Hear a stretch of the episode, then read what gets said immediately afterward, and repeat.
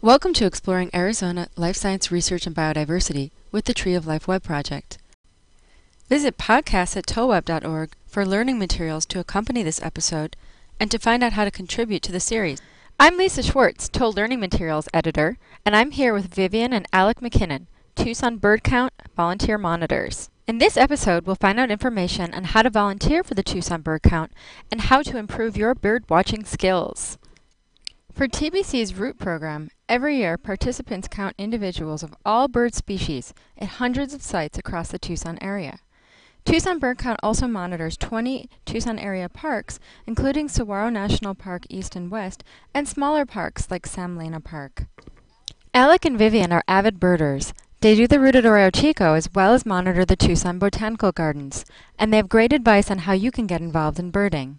If you go to the website there, the Tucson Bird Count website, there is a self-test that you can take to see whether your skills are where they need to be to do a count. And even if they're not, there are a lot of people that um, need somebody to go with them. Oftentimes on my route count, I really could use somebody to come with me and record. Alec isn't always available. So there's always leaders who could use somebody to record, and that's a great way to learn how to do it and get your skills up to where they need to be. For kids that are just starting out birding, learning how to bird, what would be some advice you have for them? I would say go on an organized walk. Um, Tucson Audubon offers a ton of them. Uh, Pima County offers a lot. Desert Museum, Saguaro National Park. We're really fortunate in Tucson. There's a lot of free bird walks. You can go out with good birders. That's going to bring your skills up the fastest. And then I got really good advice when I started. I was very fortunate. I came to Tucson uh, via AmeriCorps and worked at Saguaro National Park. And the biologist there, Natasha Klein, told me, um, know your common birds. Look at the birds that you see in your yard.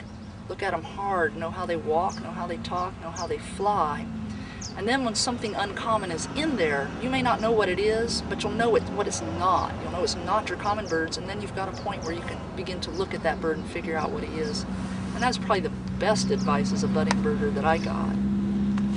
Any particular time of the day that's Well, you know, there's some birds you're not going to see if you're not up before dawn, and frankly, I haven't seen those birds because I'm not an early birder. Um, it, it, as the day goes on, you know, they don't disappear, they're still there, but they're quiet, they're not moving. So, you know, if you go out early, you've got a better shot. We like evening birding too because there's one last feeding Dawn frenzy. and dusk. Dawn and dusk. But you can go any time of day. I mean, they're there. It's just you have to work harder for them. do you really need to have the binoculars? You really do need binoculars. Um, you certainly can enjoy birds without binoculars, and lots of people do. But if you want to get into knowing just who you're seeing, a pair of binoculars, you really only need two pieces of equipment. Three. binoculars, a field guide, and your brain. If you have those three things, you know, you can be happy anywhere you are. Special thanks to Tucson Bird Count and Vivian and Alec McKinnon.